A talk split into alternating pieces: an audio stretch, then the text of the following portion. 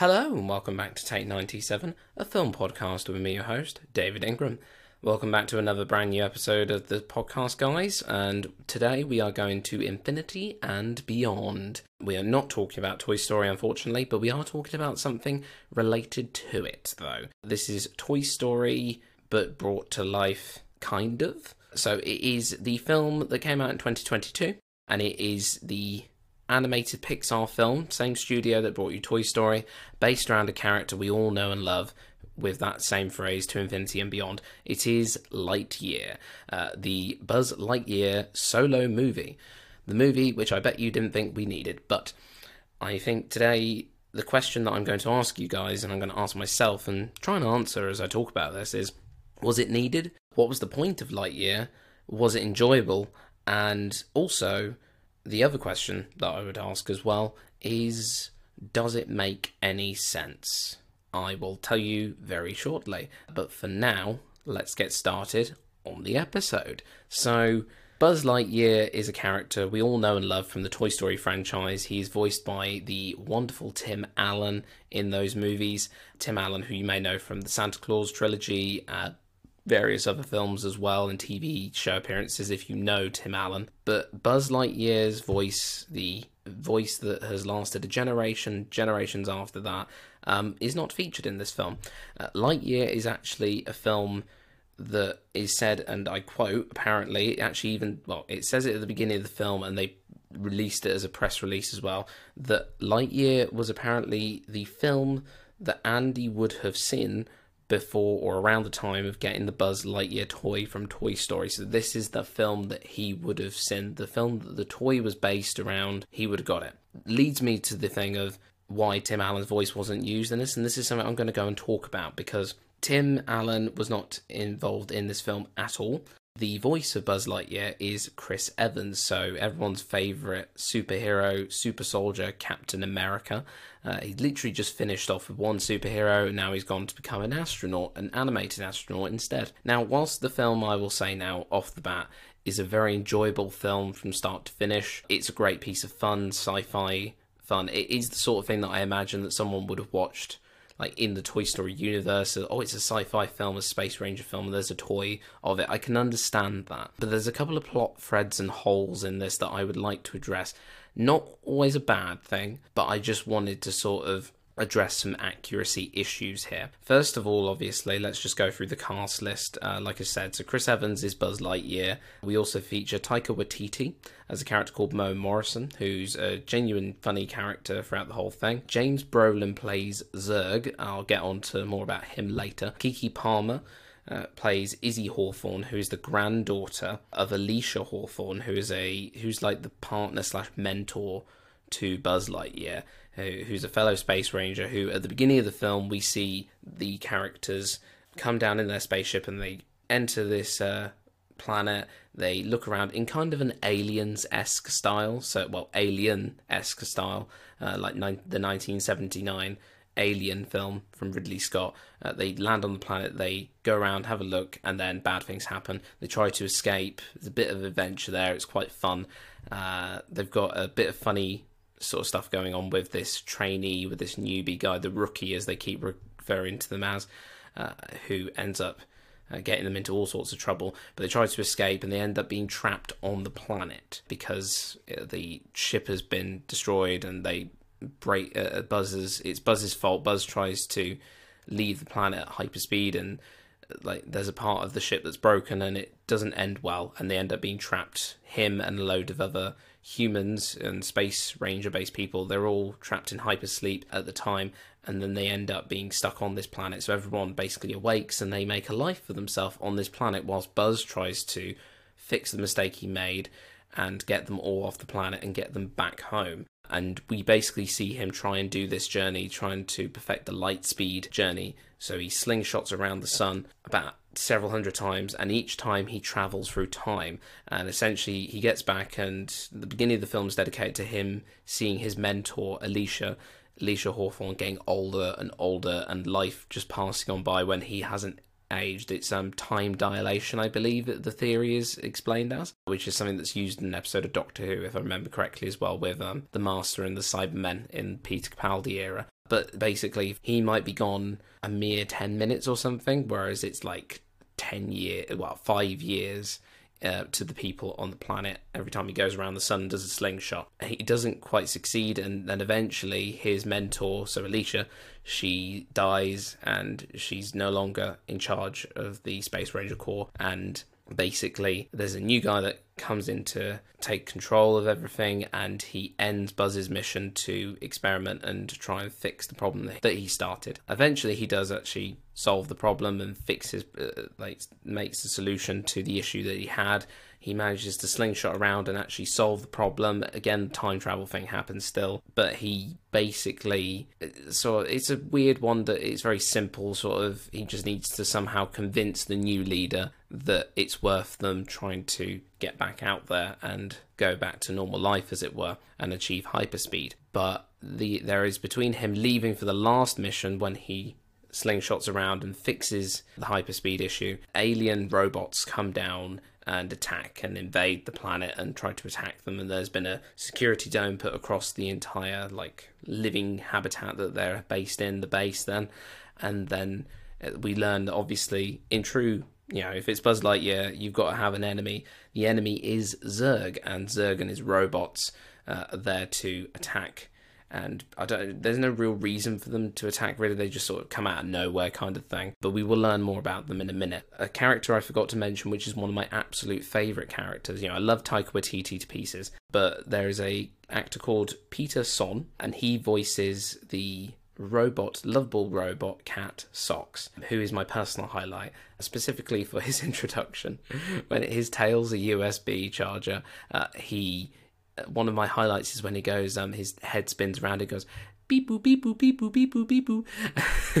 it's just a really, he's just such a fun side character, and if anything, he outshines Buzz Lightyear himself. And before I get on to the business of Zurg and what he means and my controversy with that one, and again, spoilers ahead, if you haven't seen Lightyear, there's spoilers ahead. I think one thing I would like to discuss really, I like the opening, it's very aliens esque. You know, they land on the planet, they discover some stuff, and then it all hell breaks loose from there. Except it's a little bit more kid friendly in that respect because they stay on the planet rather than get suckered to death by some aliens. Although there's some alien squid things that do keep pulling them every now and again. But I do think the person I can't remember the name of the director now, but basically the writers and the team behind this clearly wanted to shoehorn in every single Toy Story reference you could get. So first of all, you have an opening bit of text that says this is the film that Andy would have watched. So okay, Toy Story reference number one tick. But then they go as far as to literally all the catchphrases, literally the opening dialogue that Tim Allen has in Toy Story 1 when he first gets out of his box. He's first unboxed by Andy and he introduces himself to Woody and the rest of the gang.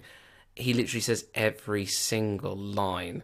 So there doesn't seem to be any sign of intelligent life out here.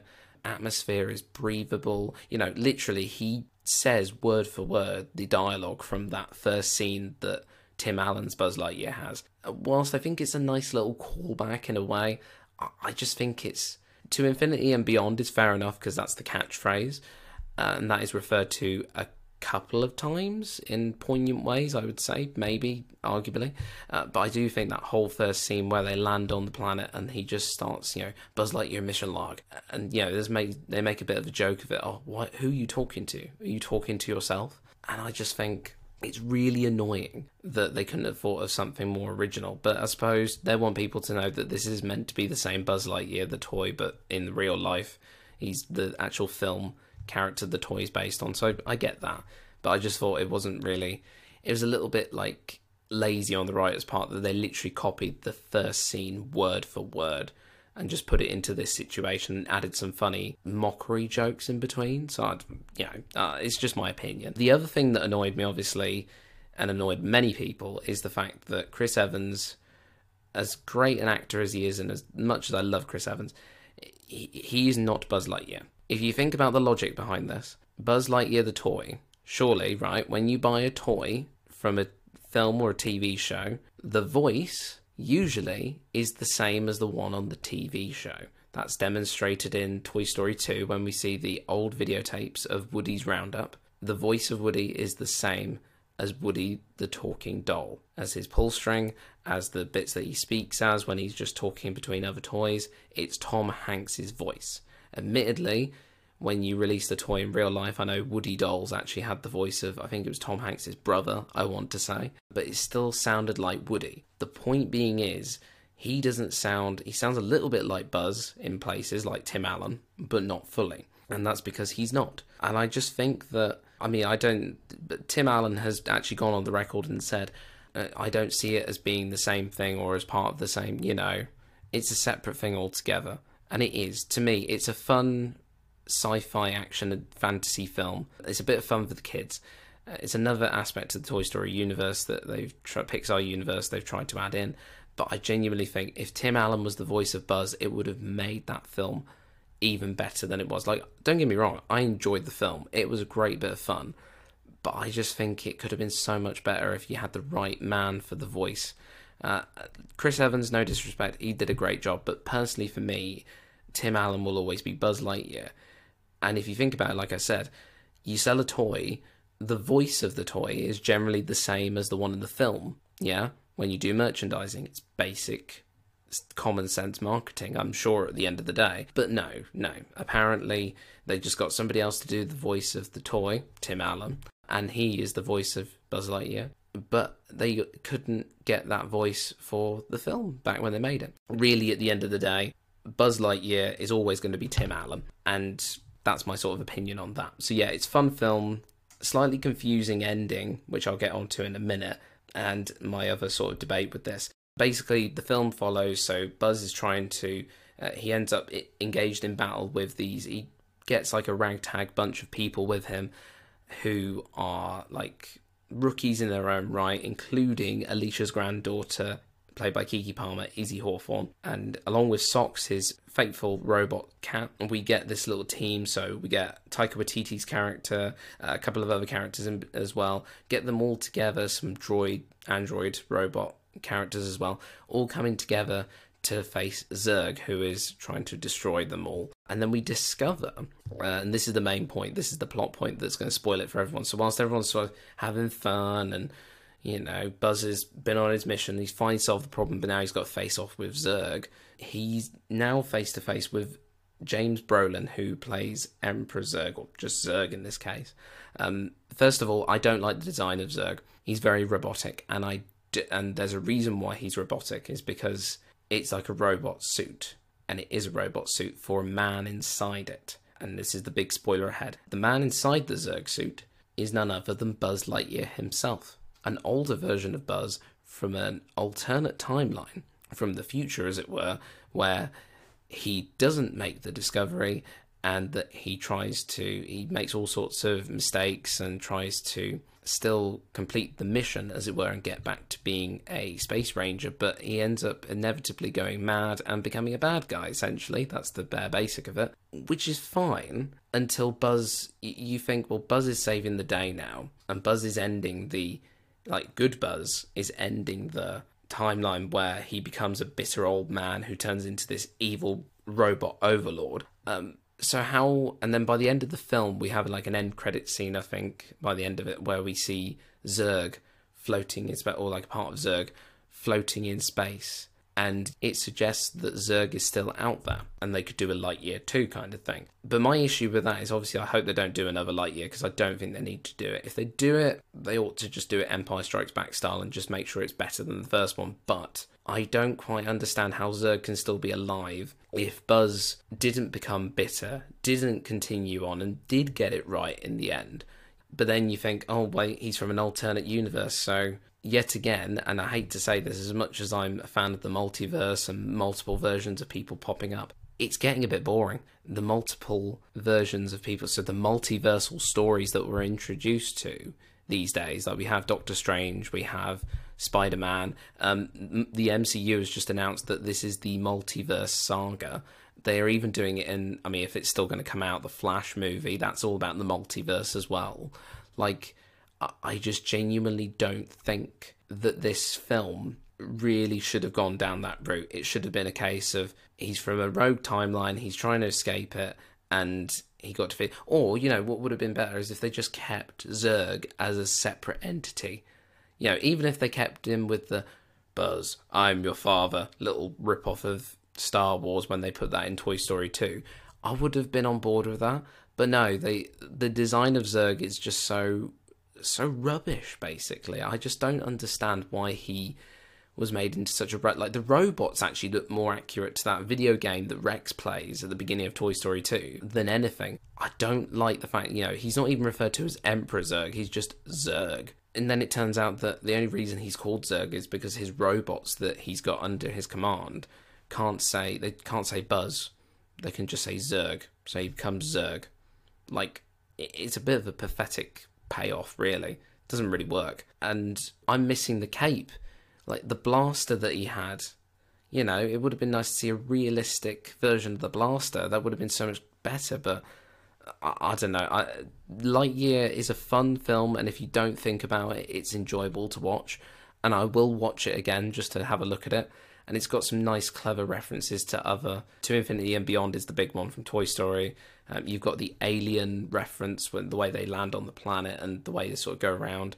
Um, but I don't like the way that they constantly rip off the first bit of the Toy Story dialogue, uh, and I don't like the way they've just redesigned Zurg into someone completely different. Like, I know it's unexpected and a bit more fresh in some respects, but jumping on the multiverse bandwagon really isn't what they what Disney Pixar needed right now. Just stick to the basic emotional storytelling. I think this is one of the few Disney Pixar films I haven't actually like just said, yeah, you know what, I'll just sit back and enjoy it. It's a Pixar film. I've actually wanted to pick this one apart because it's got so many good layers, then so many bad layers that, you know, I'll rate this film overall a 3.5 out of 5. And that's only because I think the story itself, without all the complications, is a fun story from start to finish. Socks is a great little mini character. I love Socks. I even got myself a little pop vinyl right next to me here as we record this. And also, I love Taika Waititi, he's just great in anything that he's in. Uh, his character was really fresh and funny.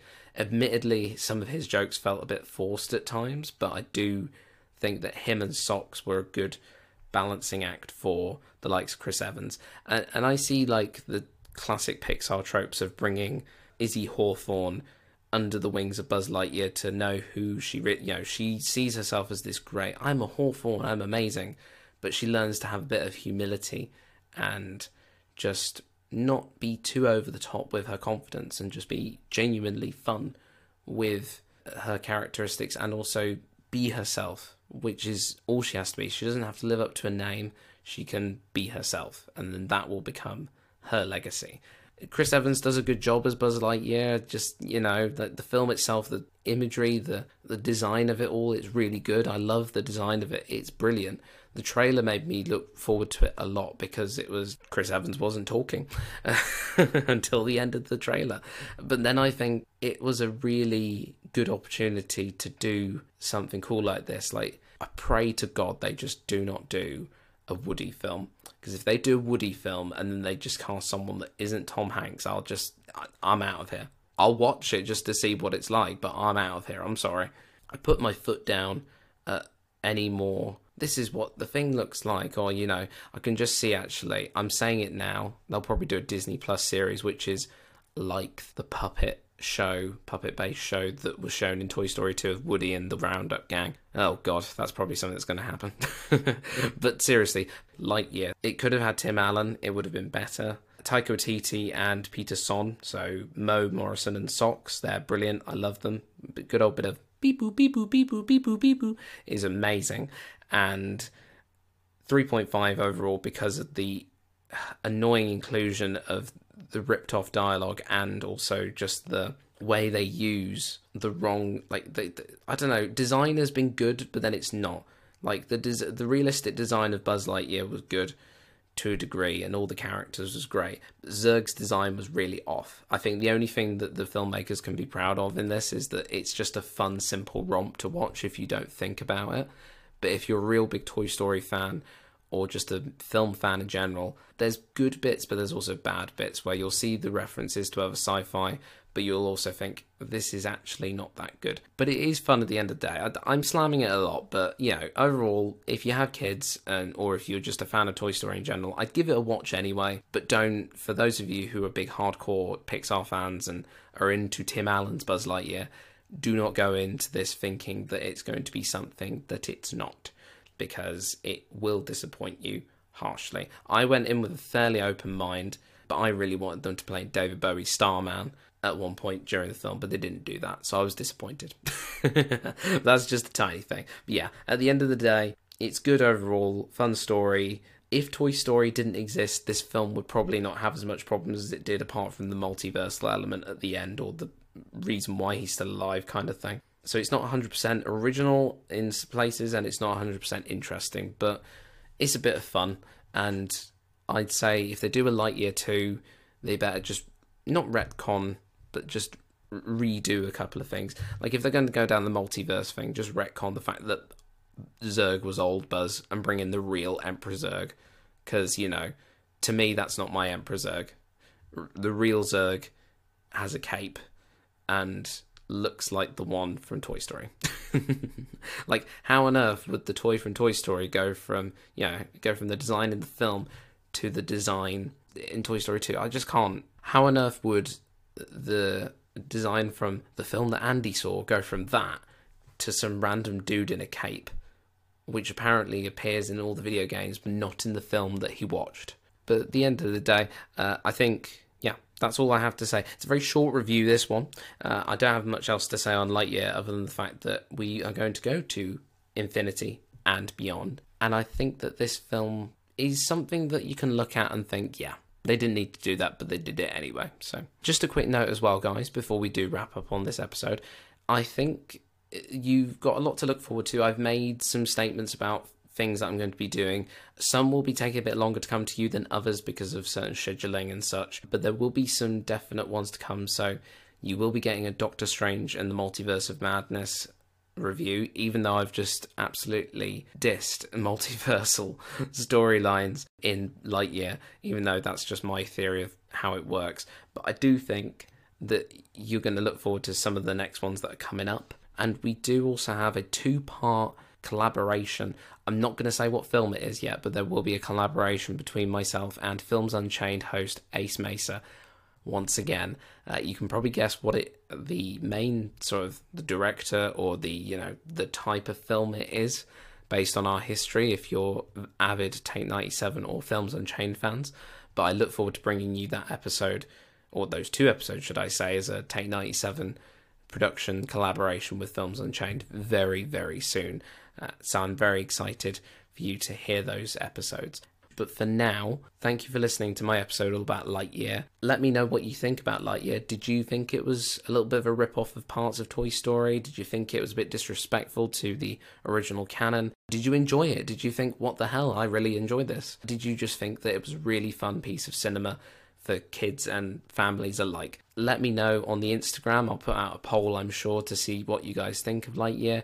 And for now, that's a wrap on Take 97 the Lightyear edition of the podcast, and I'll see you on the next episode. To infinity and beyond. Bye bye, guys.